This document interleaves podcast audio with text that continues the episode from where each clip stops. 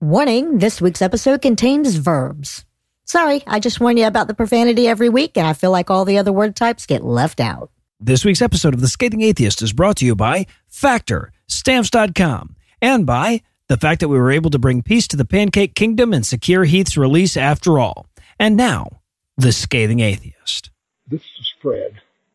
My dad was a scientist, and he taught me at a young age that we did in fact evolve from a common ancestor that we share with every filthy monkey species on the planet.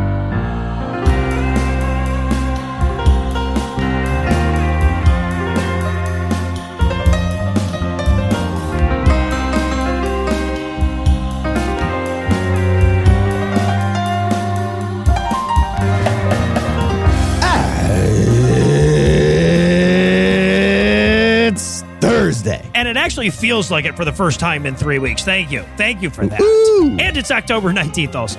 And it's Conflict Resolution Day. No, it's not. Yeah, pretty sure he's not the only one who missed that particular memo. I have no illusions. uh, Michael Marshall. Fuck you, it's Conflict Resolution Day. I'm Ethan Wright. And from Sporty Spices Liverpool, Ann Arbor, yes. Michigan, and Waycross, Georgia, this is The Scathing Atheist. On this week's episode, some British bigots will tell us who's actually to blame for the conflict in the Middle East. We learn some more science from the dolphin-fucking shaman of the N F L. And we'll quantify American ignorance some more. But first, the diatribe.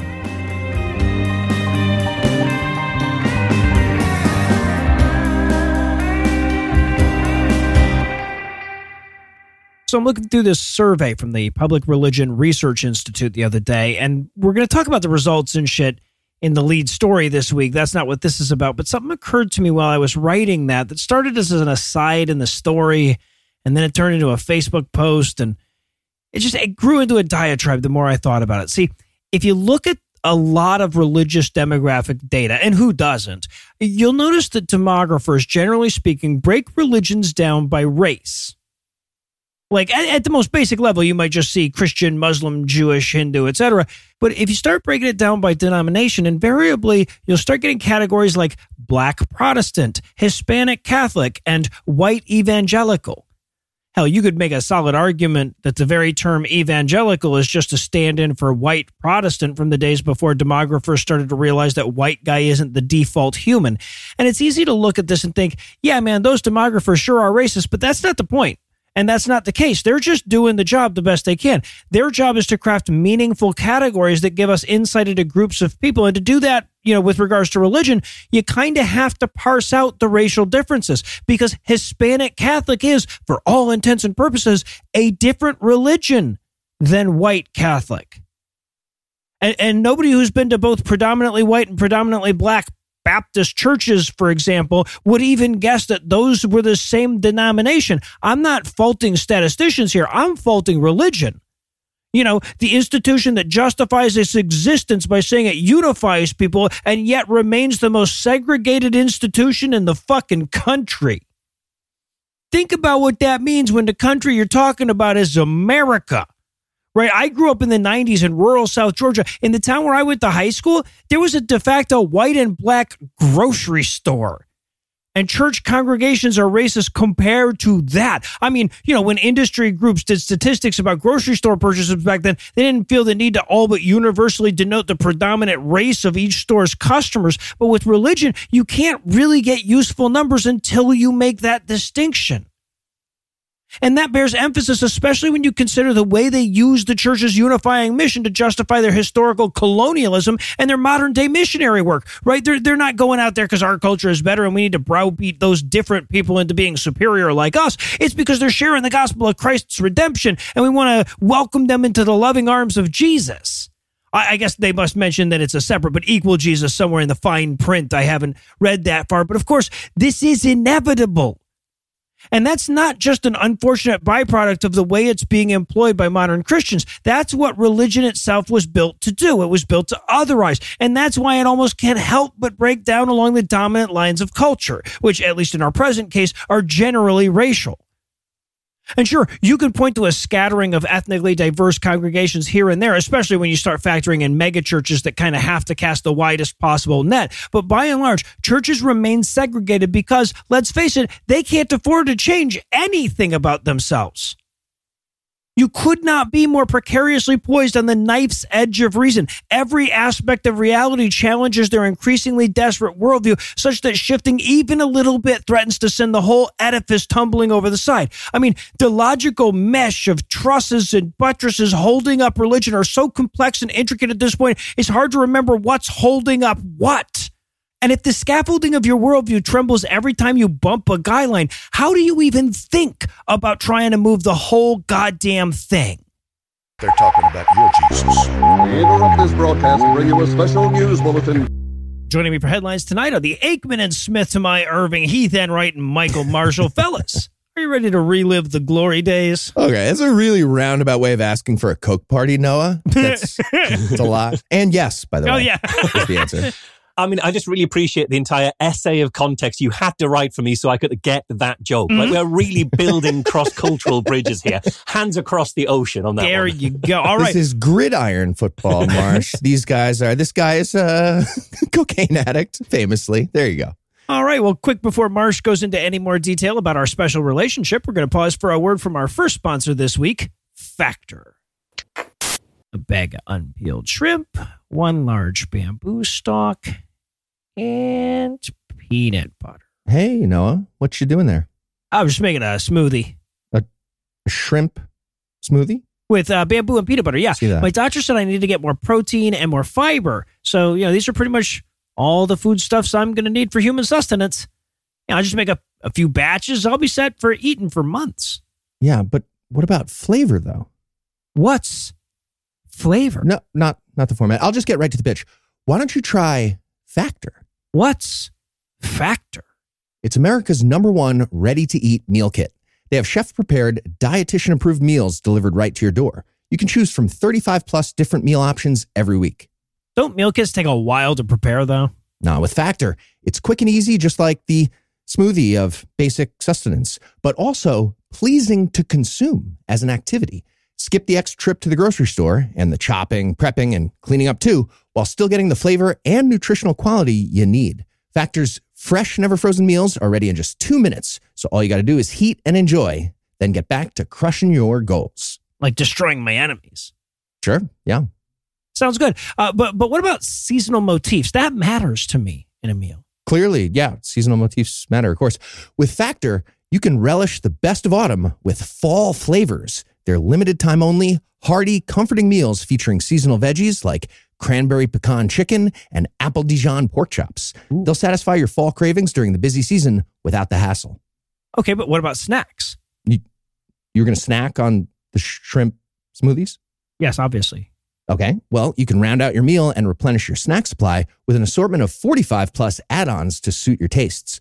Choose from breakfast items like delicious apple cinnamon pancakes, bacon and cheddar egg bites, and potato, bacon, and egg breakfast skillets. Or for an easy wellness boost, try refreshing beverage options like cold-pressed juices, shakes, and even smoothies. I know you like smoothies. I am a smoothie guy. Okay, I'm sold. How do I sign up? Head over to factormeals.com slash scathing50 and use the code scathing fifty to get fifty percent off. So that's code scathing fifty at factormeals.com slash scathing50 to get fifty percent off? Correct. So, um... you gonna finish the shrimp smoothie? No. Great, great. I'm kind of snacky. Just try it out. Mm. Mm. Mm. So how is it? Sharp. Yeah. I'll toss out the rest. Don't. Oh. That's scampi. And now back to the headlines. In our lead story tonight, if, like our friend Marsh, your job has ever required you to wrangle a large number of atheists and skeptics long enough to, say, get them in the same room at an appointed time, you'll know what a dire statement atheists are our only hope really is. Yeah, Marsh started a fire at Q E D a year ago just to get everyone lined up yeah. outside the hotel for one minute. Yeah, and if that hadn't worked, this year I was going to get a cattle prod. So you're lucky to have escaped that. Right. But Unfortunately, it's looking more and more that way, as we were reminded by recent numbers from the Public Religion Research Institute that showed that, in America at least, the religiously unaffiliated are way more likely than their religious counterparts to recognize the existential threat that climate change poses. In fact, get the fuck out of here. Yeah, if you can believe that. If we compare them to evangelicals, the non-religious are more than five times as likely to recognize that fact. Okay, yeah. Or in other words, name a fact and we won again. Yep, we won again about any fact. So, yeah, so this is a follow-up to a twenty fourteen survey that looked at Americans' concern with, knowledge about, and acceptance of climate change, and broke that information down across religious demographics. Talked about this a little bit in the diatribe. So not only can we see how bad it is, but we can also see how much worse it's getting. Because sure, we score the best, but we still fail miserably. According to P R R I's numbers, only forty-three percent of religiously unaffiliated Americans agree that climate change is a crisis. Yikes. Yeah, that's up from thirty-three percent in twenty fourteen. But you have Yikes. to damn near add those two numbers together to get a passing grade. Okay, but if you take all the years in that span, it's like three hundred forty-two percent. I think we're going to be fine now.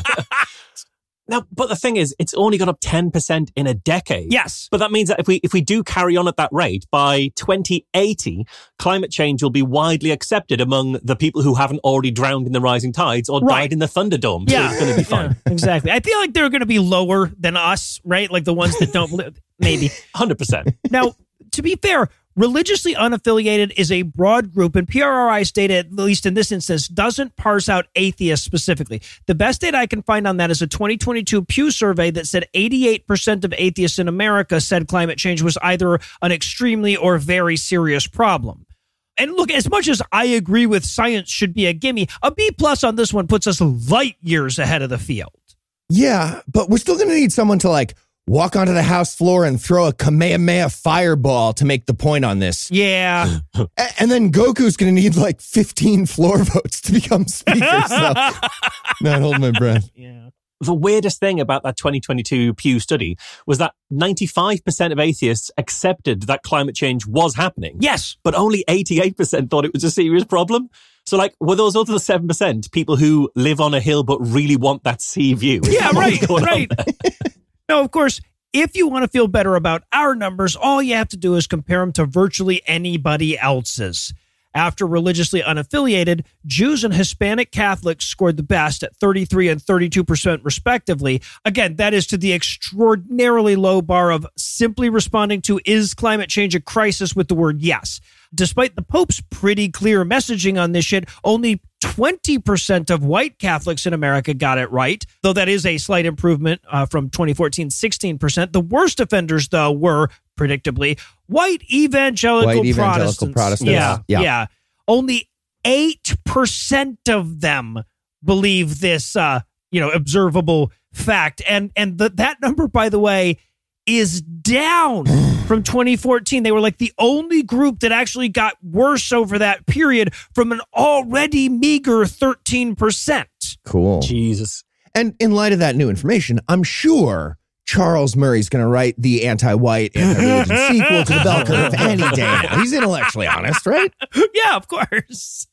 Is it just that, that those five percent who went missing over the last decade, those evangelical pro, uh, Protestants, is it just that they spent most of that last decade attending book burnings, so it's been harder for them to feel that the earth is getting oh, warm? Okay, they're so yeah. close to the fire. Right, all the no, time. That makes sense. That makes sense.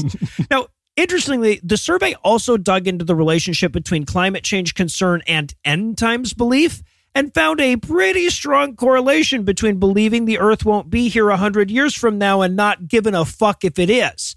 But there is some good news hiding in the survey, because the overall number of people who believe we're in the end times went way down in almost every demographic. And the number of people saying that religion wasn't important to them went way up.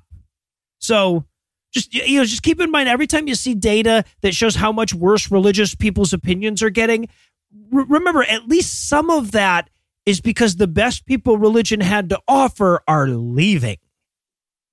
And in civics versus crucifix. crucifix oh, nice. News, nice. For the privileged, equality is persecution. As soon as the rights of others are recognized, those who've never seen hardship will cry oppression. And that's why an education leader in Oklahoma is up in arms over that pesky separation of church and state that keeps getting in the way of his agenda. That would be Ryan Walters, Oklahoma's superintendent of public instruction, and he's leveraging that seat to inject Christianity into public schools. Everything from prayer to PragerU to the good old Ten Commandments. I guess sex ed, it's going to be limited to learning what adultery means. That'll sure. be the curriculum for that. Sure. Yeah, if you think religion needs to tell you what something is in order to tell you not to do it, you did not go to my Catholic school. Shit, man. Socrates asked for a definition of blasphemy twenty-four centuries ago, and we're still waiting on an answer. So yeah, sure. Yeah, so a recent kerfuffle involving religious signage and the Freedom from Religion Foundation resulted in a constitutional win, and that is not in Walter's best interest.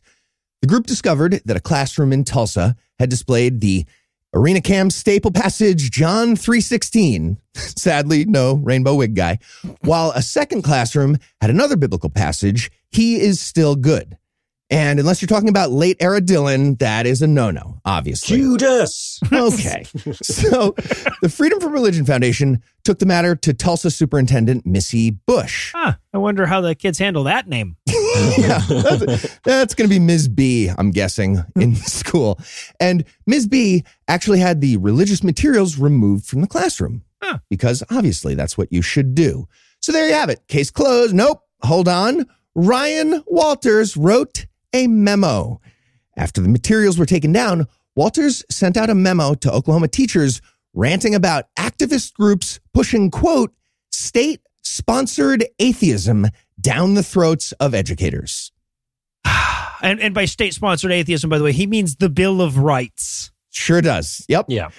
And to provide some actual evidence of this state-sponsored atheism, we'd invite Ryan to find a single piece of American currency that doesn't have the word God on it sure. right now. We'll yep. go ahead and wait for you on that. Anyway, citing irrelevant and contradictory court rulings as precedent, Walters told school officials to send any complaints they received to him first so he can review them with his phantom constitutional law degree. According to Walters, quote, I do not want to see Oklahoma school districts become complicit in promoting atheism, end quote.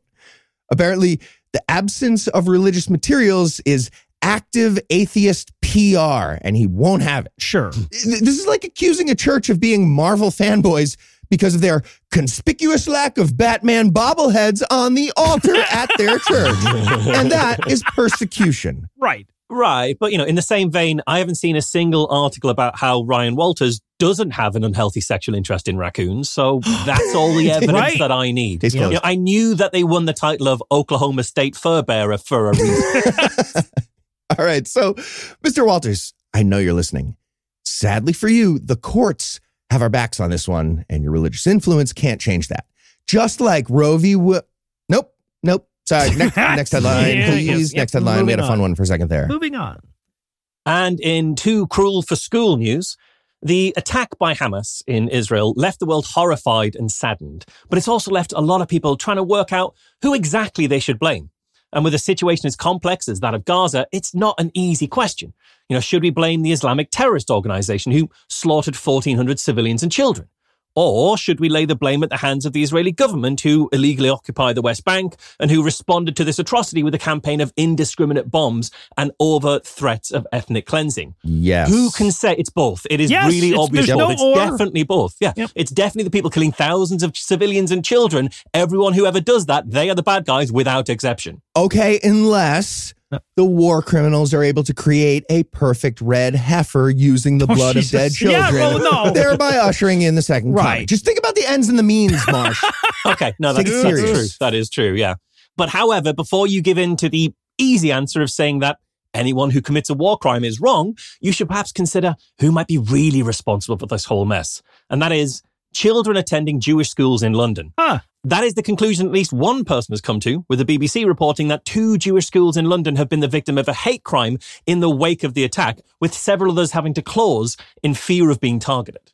Yeah, I just I don't I don't get this. It's hard to imagine what you're even going for when you do shit like this, right? Like like somebody's going to go, hey, you know, I read a really interesting pro-Palestinian argument spray painted under a swastika on a Jewish middle school the other day. Right, yeah. Exactly. And the thing is, like, I am no fan of faith schools. You know, by their very nature, they're divisive, they're exclusionary, and they're designed to separate and segregate communities. And that's before you even look at how education is sacrificed in deference to one ancient book or another. You know, in an ideal world, there'd be no Jewish schools to target, and there'd also be no Catholic schools or Muslim schools or any faith schools at all. Sure. Sure. But that's not the point here, because I don't imagine the people throwing red paint at the school buildings. I don't think they're militant secularists trying to highlight the intrinsic issues with faith schools. Probably not. Eli's off this week, but still, I think you're right. Yeah. This was an act of bigotry, you know, motivated not by the belief that religion is wrong, but by the belief that those kids were the wrong religion. Yes. Yeah. Also, if those kids were part of like Mossad, they'd obviously be in disguise and at a different school. I mean, yeah, let's think it through. All I'm saying is I cannot wait for Heath's gritty Agent Emmis reboot. He's been talking it up for a while. Yes. And all of this comes amidst a massive rise in anti-Semitic incidents in London, including people loudly playing German military music outside synagogues to intimidate Jewish attendees. And it's driven by this ludicrous notion that Jewish people in the U K are responsible for the actions of the Israeli government, even if those Jewish people are children who weren't even born when Netanyahu came to power and whose influence on his domestic policies are likely negligible at best. Well, I, I don't know, Marsh. Have we even tried placating Netanyahu with an abundance of construction paper, please stop genociding cards? Because until you try, you don't know. You got to try it out. That's true. It's true. In the same vein, the atrocity by Hamas is not the responsibility of the average Muslim. And yet we've seen a rise in Islamophobic attacks in the last week, including the religiously motivated stabbing of a six-year-old Muslim boy and his mother in Illinois. Yeah, so I'm trying to pinpoint the unifying thread here of all the religiously motivated hate crimes. What's the thread? The, mm-hmm. the motivation part? Is it? Come back to me. I don't know. The? No. So separating and othering people according to what bit of what old book they're taught to think is true is a massive part of the reason why the Middle East is in this intractable and devastating mess. And that kind of tribalistic, my team versus your team attrition sure as hell won't provide us the path back out of this. And on that note, we're going to take a quick break and spice things up with a word from our other sponsor this week, Stamps dot com. Hey, Heath, what's uh, what's with the net? Oh, I'm drone hunting. I feel like the ad format demands that I now ask why. Yeah, because the post offices are about to get crazy, Noah. Holiday shipping is just around the corner, and it's going to be a nightmare to get our Patreon rewards out. So I figured I'd capture a few drones now, give myself a month or so to tame them, and, you know, get them used to my scent. But, but, but he, if you're looking to avoid shipping stress over the holidays, why not just try Stamps dot com? Oh, what's Stamps dot com? Stamps dot com is the easy shipping solution that's been helping businesses like ours save money for twenty-five years. All you need is Stamps dot com's premium rates for all your postage needs. I don't know, Noah. That sounds complicated. Compared to taming feral drones? Yes. Well, with Stamps dot com, all you need is a computer and a printer. They even send you a free scale, so you'll have everything you need. You can schedule package pickup through Stamps dot com's easy-to-use dashboard, and if you sell products online, Stamps dot com seamlessly connects with every major marketplace and shopping cart. Okay, but I could send my drone army out to pick up shipping supplies and labels. Can Stamps dot com do that? With a discount. You can order shipping huh. and mailing supplies, labels, and even printers from the supply store. You get huge carrier discounts up to eighty-four percent off U S P S and U P S rates. Plus, Stamps dot com automatically tells you your cheapest shipping option. All right. I'm sold. Where do I sign up? Get your business ready for the holiday rush and get started with Stamps dot com today. Sign up with the promo code SCATHING for a special offer that includes a four-week trial plus free postage and a free digital scale. No long-term commitments or contracts. You just go to Stamps dot com, click on the microphone at the top of the page, and enter the code SCATHING. All right, Noah. Looks like I won't need this net after all. Well, there are other uses for an army of drones. Oh, yeah. Good call. I'll keep at it. Yeah, I mean, we'll at least see how it goes. Destroy our enemies. Mm-hmm. Next up at headlines, in Baby with a Beard news, in our most quiet moments, when our work is done and we're left with our thoughts, one can't help but ponder life's most profound mysteries. What's the sound of one hand clapping? If a tree falls in the forest when no one's around, does it make a sound? And why aren't there any gay babies? What? These questions and many more. Okay, just just the one of them. That last one was raised by the incel all-spark himself, Matt Walsh. Not the good one from Veep, just to be clear, the bad one from the alt-right cesspit. Walsh tried another one of his absurd gambits on his Daily Wire audience when he tried to disprove the science of being born gay with the gotcha, well, there are no gay babies, therefore, ergo, vis-a-vis per se, you can't be born gay. uh, but this is such a stupid argument. Like, there are no babies who speak French. Yes. But does that mean that nobody is born French? So maybe. Where does Matt Walsh think French people come from? Does he think they're all corrupted into Frenchness by all the pro-French propaganda in culture? You know, is it all a big plot from Big France? so, well, all right, but if you don't use the language English in the country of America, I don't think Matt Walsh is going to get it, Marsh. Right? Like, like legit, he, if he's listening to this episode, he's wondering if maybe it is Big France. Right, yeah. And he probably thinks Big France is just another name for Canada. Right, yeah, I understand. Why are there still monkeys? Exactly. So it's all part of a much worse tapestry that Walsh wove in a recent argument in favor of conversion therapy, a practice typically forced upon gay and trans youth against their wills. And while conversion therapy is outright banned in twenty-two states, with eighty-four percent of former patients feeling emotionally harmed from the experience, Walsh nevertheless leaned into the destructive and disprovable process of manually changing your sexual preference in another instance of, methinks the dipshit doth protest too much. Yeah, yeah, Matt, look at it this way. If conversion therapy could possibly work, Eli would have kidnapped you and turned you gay by now. Q E D. It's pretty solid. Duh. All right, so see if you could follow his logic here. According to Walsh, quote, there is no gay gene, no matter how hard they look for one. And the idea that people are born gay has always been incoherent because, you know, if people are born gay, like born gay, got it. Yeah, said the same thing again. You're gay from birth, right? That's what that would mean. Yes. And that means there are what? Homosexual infants out there? Again, no sane person thinks that. Um, well, correct, Matt Walsh? So continuing, there's no reason why a person can't seek and receive successful counseling to overcome same-sex attraction, end horrible quote. Right, but Matt, there also isn't a straight gene. Right. You know, there's no heterosexual gene. Exactly. There are no heterosexual babies either. Right. Like, I mean, think about it. Toddlers are capable of expressing their emotions. They're comfortable crying in public. They're confident in showing physical affection for their friends without worrying about seeming unmasculine. These are clearly not heterosexual babies. So, knowing Matt's past fixation on the sexual preferences and proclivities of children, there's no surprise he's extended his theories into infancy now. Mm-hmm. And his cheerleading for conversion therapy as an adult doesn't at all reflect its usual application, which is abusive parents trying to control their children. And of course, as you've probably guessed, he proudly homeschools his children. Also, maybe babies aren't ready for a relationship yet and they just want to play the field, Matt. Just think it through. But if they're rocking in their car seat a little harder when ABBA comes on, you might already know. Just keep that in mind. And in, well, we did say life-changing news, there are a few things that the false idea of an afterlife might be good for. You know, it's a nice way of avoiding the reality of losing a loved one, for example. And it's fairly handy for dangling over impressionable people as a way of keeping them in line. But one thing it isn't able to do is to deflect from a potential manslaughter charge, as the preacher Cheryl Reed Bartley found out this week after trying to argue it was totally not a big deal that one of her followers drowned during a baptism because she'd had visions of him being happy in heaven, so it's fine. Oh, Jesus okay. Christ. Consider how negligent you have to be to drown someone during a baptism. Yeah.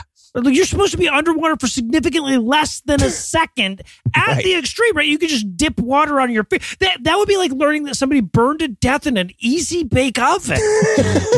Right. While a pastor is shoveling coal and smiling right, yes. at the family. Like, yeah, yeah. This is going to make sense in a minute. I had a vision. You're going to laugh at this. You're welcome in advance, by the way. So Reed Bartley is the founder of Life Changing Ministries, a Birmingham-based evangelical church which broadcasts its baptisms on Facebook Live. And in a recent live stream, viewers watched while one of the congregants, Robert Yap, climbed into a large paddling pool of cold water before being dunked as part of the church's sacrament.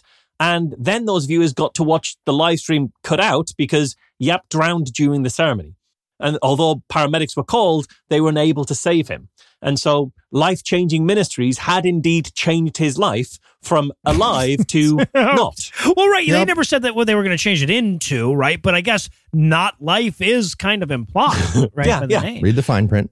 The exact details of what happened, they're still unclear. There's a police investigation taking place. But what we do know is that Yap was in his sixties and was suffering from Parkinson's disease. So, you know, probably not in the best physical condition to be made to do submerged stuff. Sure. And according to reports, he'd also traveled three hundred miles for the ceremony and had recently become estranged from his family as a direct result of his association with life-changing ministries. Wow. So, you know, again, nobody can say they don't actually change people's lives here. Sure. Pastor's looking at the family again. Don't worry, the shaking underwater is totally normal. Don't be ableist about it. This is, this is all part of God's plan. And, and the thing is, for most people, being implicated in an accidental death might be enough to give you pause for thought and quiet reflection and, you know, maybe a review of who ought to be on your no-dunking list. Sure. But Reid Bartley is not most people. She's an evangelical minister with a sizable social media following. So the very day after Yap's death, she was back on Facebook Live claiming that the reason he died was that the baptism had shown him a glimpse of heaven and then he made the choice to stay there. You see, it's not manslaughter if the victim voluntarily chooses to stop breathing. Sure. I give her, I'll give her this much. You don't normally get the, but they were into it though, excuse when it comes to murder. No. That's it. She's pioneering new ground. Yeah. Uh, Reid Bartley explained that after the ceremony, she was sitting in her room when God gave her a vision of heaven, at which point she saw Robert Yap dancing with Jesus in a garden. Okay, so we spend lots of time pointing out the problems with religion. I did not foresee wacky drowning mix-up on that list, but yeah, here we are. Get it on the list, yeah. She also mentioned that she's never caused anyone's death during a baptism before, which I guess means she thinks she's due a freebie. Right. Like, you know, it, it's okay to alienate a very ill man from his family and then accidentally drown him once, but as long as you don't make a habit of it. Right. Yes, Your Honor, according to the F D I C, there are seventy-two thousand one hundred sixty-six banks in the country. So if you think about how many I robbed in terms of a percentage, really. Hall of Fame numbers, come on, right? Also, dancing with Jesus sounds like a nightmare to me. That's not my heaven at all. I can't imagine wanting to do that. He's watching you do. I was like, I don't. I'm not. I don't have very good. It's not going to be good music as well either. He's, he does oh, not. Have, sure. Jesus does not have good theater music. Absolutely not. Are you leading? Yeah. I'm sorry, Son of God. Son of God. Obviously, you're leading. My, my bad. So we'll have to see what comes of this because the police are still conducting a post-mortem to establish a definitive cause of death. But if it does turn out that the baptism was the cause, I think, yeah, I. I too am getting a vision, and it's it's of Cheryl Reid Bartley, and she's dancing in a garden of H M P Birmingham Prison. Yeah, there you go. I like it. And in Cookie Crook news tonight, the state of Pennsylvania has a law that says you're not allowed to take people's money in exchange for psychically predicting their future. And that, despite a lot of contrary opinions in left-leaning publications and social media outrage, is a good law.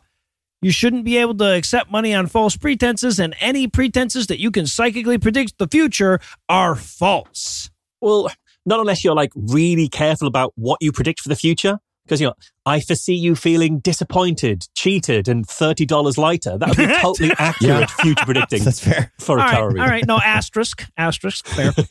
But that law, which was enacted in eighteen sixty-one, is under new scrutiny after Hanover Police Chief Chad E. Martin stopped by a local hippie bullshit shop that offered tarot readings to tell the proprietor about it. He's just like, hey, wanted to pop in, remind you that your unethical thing was outlawed two years before the Emancipation Proclamation. Yep. Just so you know, yeah. for time scale. America really had its priorities sorted, didn't it, back then? Yeah.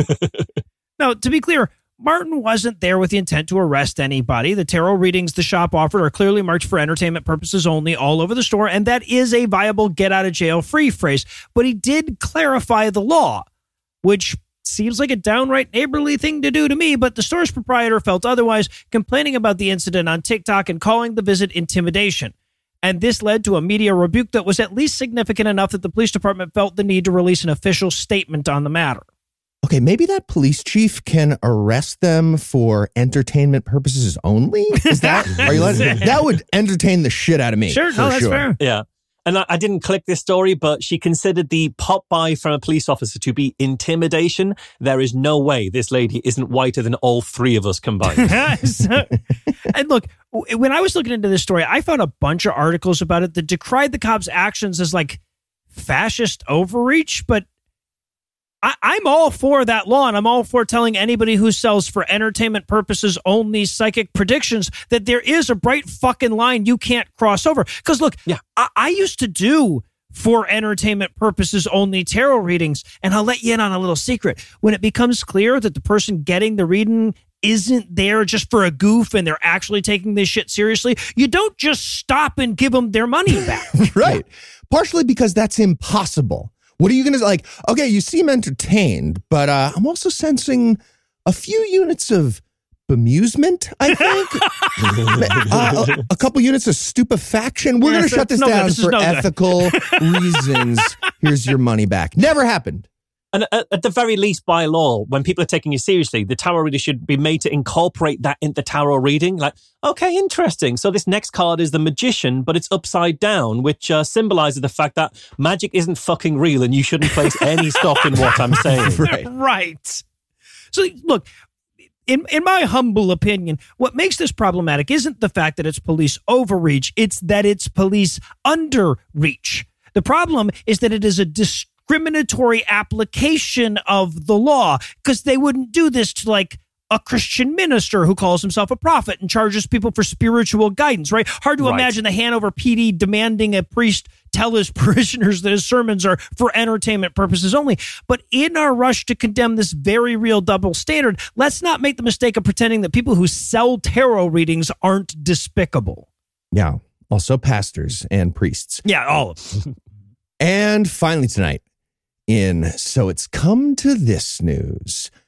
As we're only a couple months away from the four-year anniversary of covid nineteen entering our lives wow. and highlighting every negative facet of humanity, we can't help but look back at all the things we've failed at. For example, not even a global pandemic could produce universal health care or basic income in the United States. Yeah, it sucks to be American, I'm sure. I actually caught COVID last month on purpose just to get some more of that sweet, sweet N H S. But you had that. So after four years of chaos, anguish, desperation, and disinformation, the window has been left wide open for two N F L football players to debate the merits of vaccines oh, once Jesus and for all. And you know what? That is the perfect reflection of where we are today. Yep. That's the only way this could more perfectly encapsulate America is if the loser had to eat a giant cockroach. Right. And a big thanks to Michael for the links, scathing news at gmail dot com. So let's talk about the science. And our expert panel is going to be two guys who get hit in the head professionally. Yep. They wear helmets, but, you know, I don't know if that makes it better. Aaron Rodgers of the New York Jets challenged Travis Kelce of the Kansas City Chiefs to a vaccine debate. And Rodgers referred to Kelce as Mister Pfizer in retaliation for Kelce referencing Rodgers playing for a team owned by Johnson and Johnson, harkening back to mid twenty twenty when alliances and rivalries were formed based on the randomly generated brand of vaccine that you were dealt. Were? What the fuck do you mean? What, look, look, when you're a judge, you're a judge for life. Right? So the thing is... A judge off?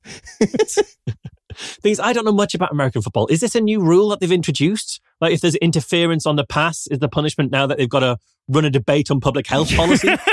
Because like if it is, I'm I'm not not interested. You know, it, it could be like chess boxing. It could be sure, great. Yeah. So, speaking with sports commentator Pat McAfee, Aaron Rodgers made a perfectly reasonable science argument during a football show, saying, "quote Mister Pfizer said he didn't think he'd be in a vax war with me. This ain't a war, homie. Sick. This is a conversation. But if you want to have some sort of duel, debate, have me on the podcast. Come on the show. Let's have a conversation." Yeah. No, if you're just asking questions, how bad could you really be? Yep. No problems there. And just in case you weren't already sold on this amazing showdown of legitimate science and amazing minds, Rodgers added some stakes, saying, quote, Let's do it like John Wick four, okay? Oh, by all goddamn means, yes. Let's do that. So, yeah, agree with that. Continuing the quote. So we both have a second, right? So somebody to help us out. I'm going to take my man, R F K Junior Oh, for, and he oh, can have, Jesus. you know, Tony Fauci or some other pharmacrat sick. And we can have a conversation about this, end Jesus. quote. Okay, I, I know this isn't the point, but I do think we deserve a John Wick film starring Anthony Fauci. Yes! You know, maybe R F K Junior as the bad yes! guy. That would be amazing. Ah, I just want to see Aaron Rodgers trying to make it up those steps on that ankle. There's just no fucking way. He's just not going to do it. Not going to fucking do it. So, yeah. The guy who spies on dolphins while they're fucking in order to heal his leg with the magic of their fuck squeaks. He's planning a public event about epidemiology that he's going to be doing.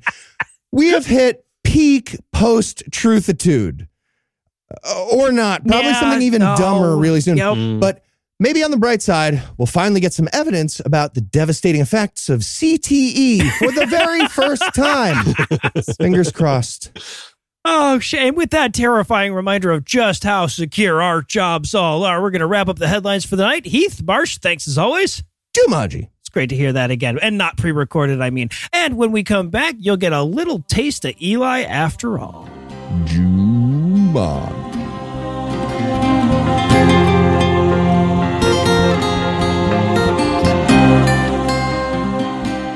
I'm just saying, when the show switches from presentational to narrative, it's kind of abrupt.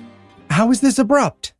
It's like if you came back from the commercial on The Daily Show and Jon Stewart was just talking to Mo Rocca.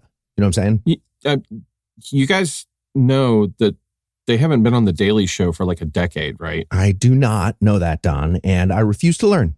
Yeah, I also refuse to learn. Hey, guys, are you doing a meta self-reflection on format so we can open up Bible Peace Theater? Yep. You mean the part of the show where we act out the Bible so our listeners don't have to read it? We sure are. Hey, Noah, when you think of The Daily Show, who do you think of as the host? Uh, Jon Stewart. So where were we? Thank you. Yes. The Minor Prophets. Hi-ho, hi-ho. No, uh, they're kind of minor. Anyway, first up is the book of Micah. Hey, hey, Micah. Micah. God, is that you? Yep, it's me. Um, I've got some messages for you that sure. I uh, sort of have sure. you pass on. Yeah, God, what is it? Usual stuff. I'm going to melt the mountains. I'm going to destroy Syria. Oh, oh, I got a new one. Uh, worst of all, if you hired a prostitute, you're going to have to pay her twice. I'm sorry? Yeah, like a second payment for this same prostitute. No, I know. No, I, I, I get it. It's just weird you'd put that in in the same list of like a, like with the fallen nations and melting mountains and shit. I mean, there's a pretty straight line from Stormy Daniels to January sixth, my friend. You got to think about it, but it's I, there. I would, I would like to not think about it. Right? Anyway, uh, that's all a real bummer. I'm going to rip off all my clothes and mourn like an owl now. Sorry, you're going to mourn like an like an owl? Yeah, you know. Owl? Yeah, bunnies hop, dogs bark, owls mourn. Nope, that's. I don't think that's going to stick, man. You know, A for effort, I guess. Anyway, don't do any of that. Don't do the stuff you just said. I want you to just take off your clothes. I want you to roll in some dirt and shave your head. All right, but that sounds remarkably similar to what I was going to do. Yeah, but now I told you to do it, so it's different. So now we're going to get some commandments about prophecy. In the book about prophecy? It doesn't get any less confusing, man. Okay, let's see here. Uh, first up, ooh, don't be a prophet. Oh, okay. So should we stop the book or? Uh... Also, also, if a drunken liar comes to you telling you to drink, that guy's a prophet. Heath, are you a prophet? You have to tell us. It's like being a cop. Yeah, you have to tell us. No. Wait, no, you're not a prophet, or no, you're not going to tell us? Second one. Sorry, guys, you just said don't prophecy. I'm just telling it how it is, man. Right, but you are how it is. Let me finish. Look, right before I destroy Israel, it's gonna be great. It is? Oh, yeah, big time. Wait, hold on. Are we in the doodly-doo within the swoosh here for you to tell me about the end of days? Shh. Don't overthink it, just listen. Hey, welcome to the house of God. Oh, thank you. Thank you so much. I gotta tell you, people have traveled from all over the world to get here. I know, I know. By the way, worship whatever God you want freely while you're here. Just do whatever you want. Oh. Psst, that's a bad thing. I don't like that. Yeah, I know. I know. Hey, I brought this sword with me, but I feel like I don't need it now that everything is so awesome. So, uh, you want to use it as a plow or something? Uh, no. I don't really think that's like a convertible property. Ah, uh, you sure? I mean, I feel like people are going to make a really big deal out of this. I mean, you could try, I guess. We don't have, like, a forge for tourists to do metaphors at, though. Ah, uh, we'll deal with that later. That's fine. Sure, sure. All right, you ready? Watch this. Oh no, God's destroying us for our wicked ways! I should have just returned my sword to Prime! Huh? See? Well, I feel like you want to portray the end of days a little worse, right? Or else, well, one, people will be pretty sure you're the bad guy, and two, people might spend every minute of relative peace in human history prophesying the end of days as a result. Eh. I'm willing to risk it. All right, if you say so. Let's see. Woe is me, woe is me. God's going to kill you, and that's Micah. Got it. All right. Uh, so what happens next? Next is Nahum. It's more God threats, but mostly like like dick-focused. Sorry, did you say dick-focused? Yeah, very mm-hmm. dick-focused. Mm-hmm. God's going to smash you so hard, your dick hurts. God's going to show the world your dick. The lady in charge. It's all that stuff. Weird. Okay. Uh, what's after Nahum? Uh, Habakkuk. Sorry, Habakkuk? Yeah, Habakkuk. And weirdly, this book is actually pretty important. It is? How come I've never heard of it? Because you're not a Jesus nerd. Well, that's true. I am not a Jesus nerd. Mm. All right, well, let's, we'll do the story and I'll explain. Um, excuse me, uh, Mister Gold. Uh, Mister Gold. Hey, Habakkuk. What's ah, yes. going on, buddy? How you doing? Oh, I'm, I'm, uh, well, um, so I'm looking around. And it seems like the um, the evil are defeating the righteous. Um, what gives? Oh, oh, sorry, yeah, I'm mad at you, so that's why. Oh, right, right, okay, I get that. But why are you sending bad people to do it?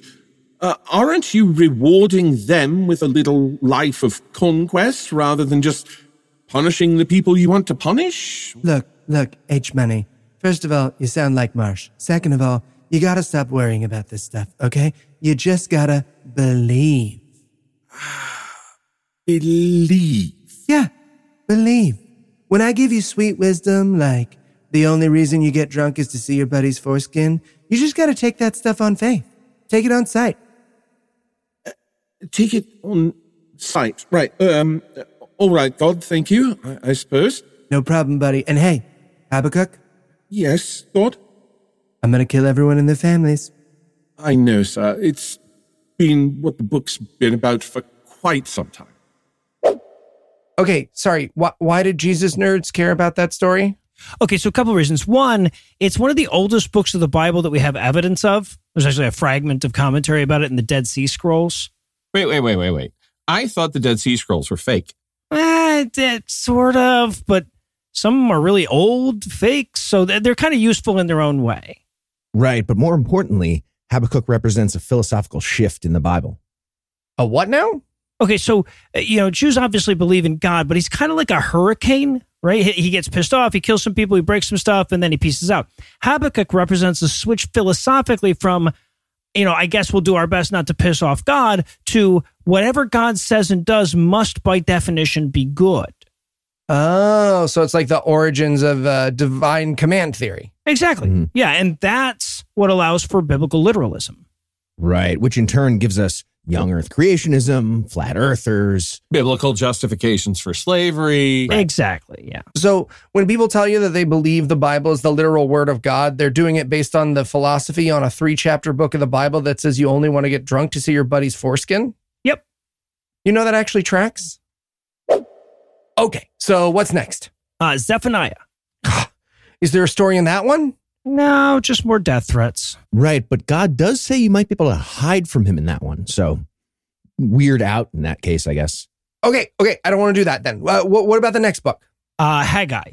Nice. Okay, does that one have a story? Yeah, actually it does. Whew, okay. Lululu, doing Haggai stuff. Haggai stuff's my favorite stuff. Lululu. Dude, Haggai, what the fuck? Sorry, is that you, God?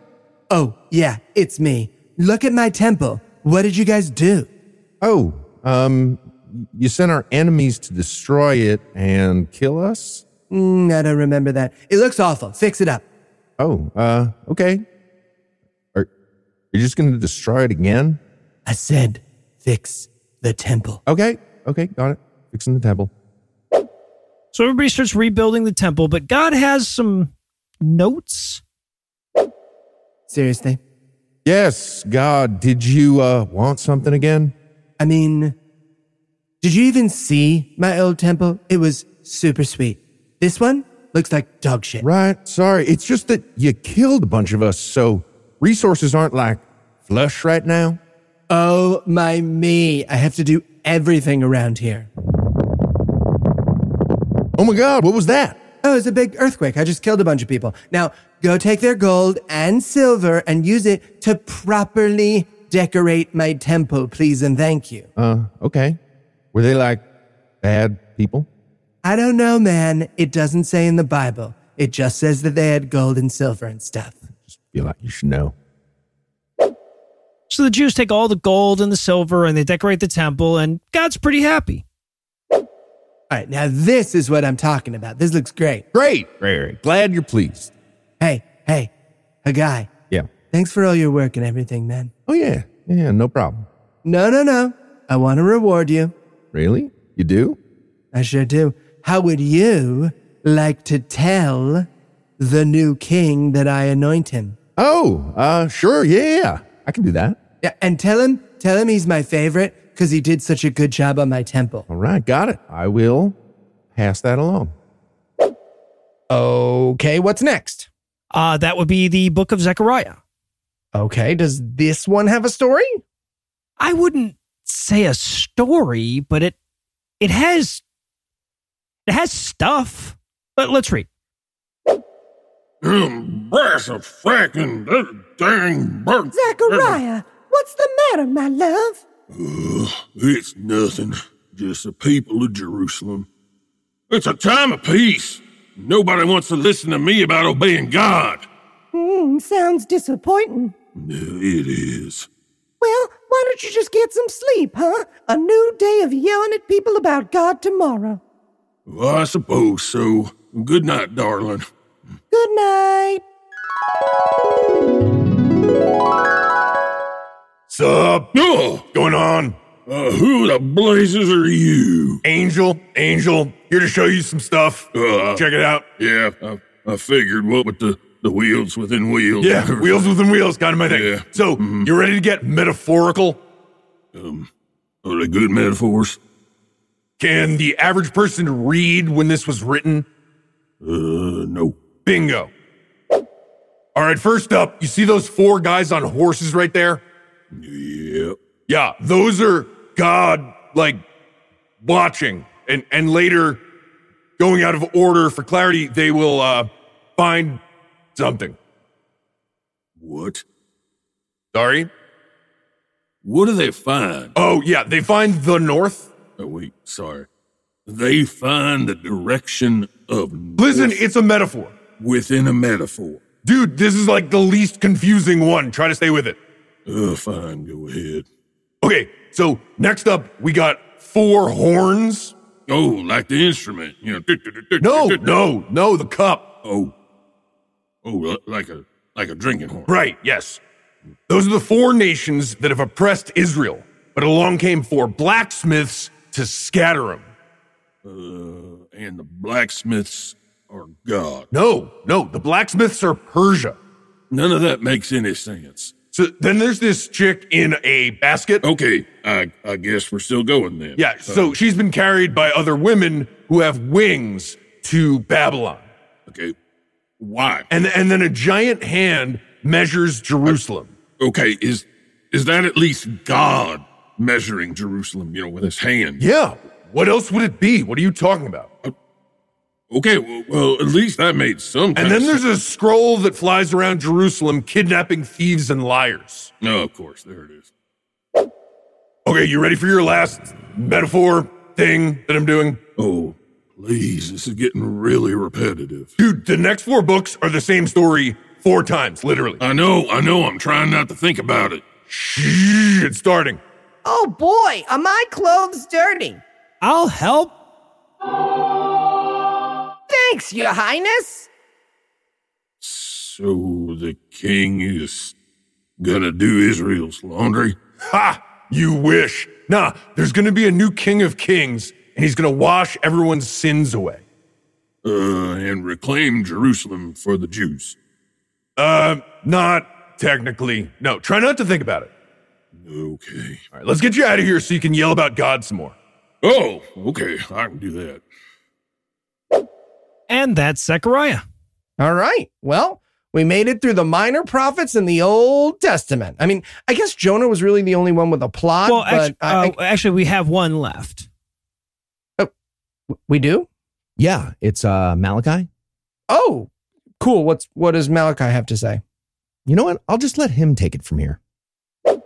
All right, motherfuckers, listen up. God is going to take all you to Pain Town post haste. You fucking idiots really fucked up now because God's going to kill you harder than a fresh field of fuckos, you fuckos. Wow. So damn, Malachi's just like really mad, a, a mad yeah, version of it. Yeah, it's a short book, but he spends like a lot of it just screaming at people. Asshole. Sure, sure. Mm-hmm. And God is going to spread shit on your shitty fucking faces, you fucking fucks. Sorry, did he say he's going to shit on their faces? Oh, yeah, multiple times, yeah. Multiple mm-hmm. times, okay. Multiple. So this this is the end of the Old Testament. Yep. This is how that book ends. Feels like my mom. Yeah, feels feels mm. a, a little anticlimactic. Oh, that's what I meant, yeah. Does um, does Anna have a song? No, she had COVID, so she, she still can't oh, sing. Sure, right, Oof. right, right. Oof. We'll put one on the C D. Uh, wait, there's nice. a C D?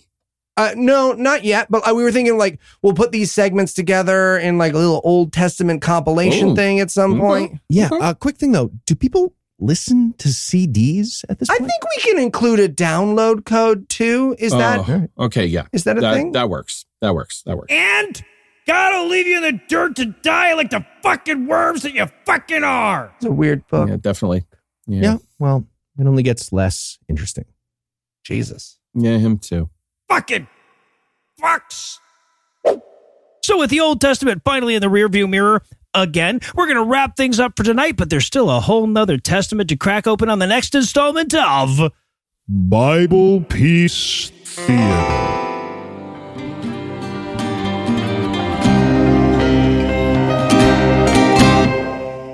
Before we lower the curtain, I want to remind you that there are still general admission tickets available for our live show in Las Vegas on Saturday the twenty-eighth. That's Saturday after next.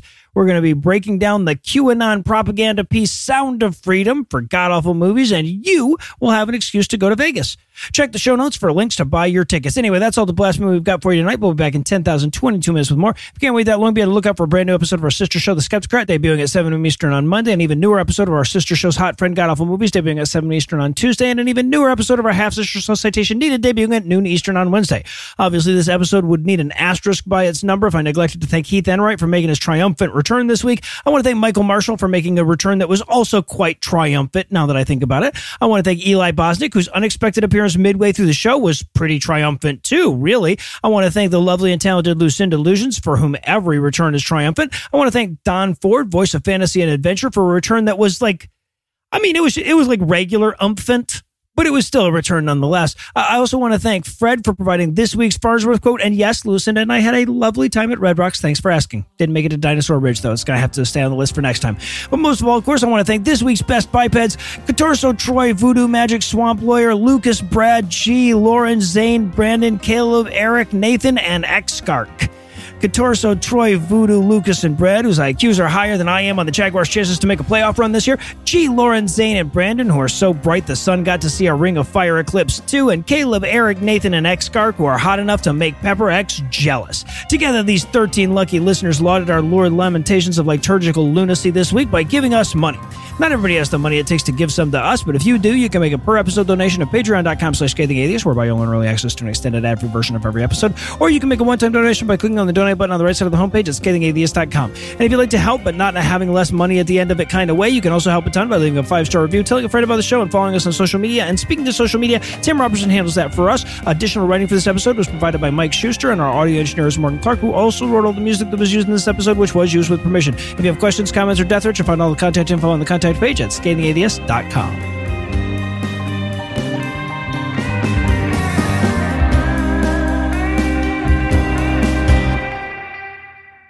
We want to just keep going and and hope it works, or... The preceding podcast was a production of Puzzle and a Thunderstorm, L L C, copyright twenty twenty-three, all rights reserved.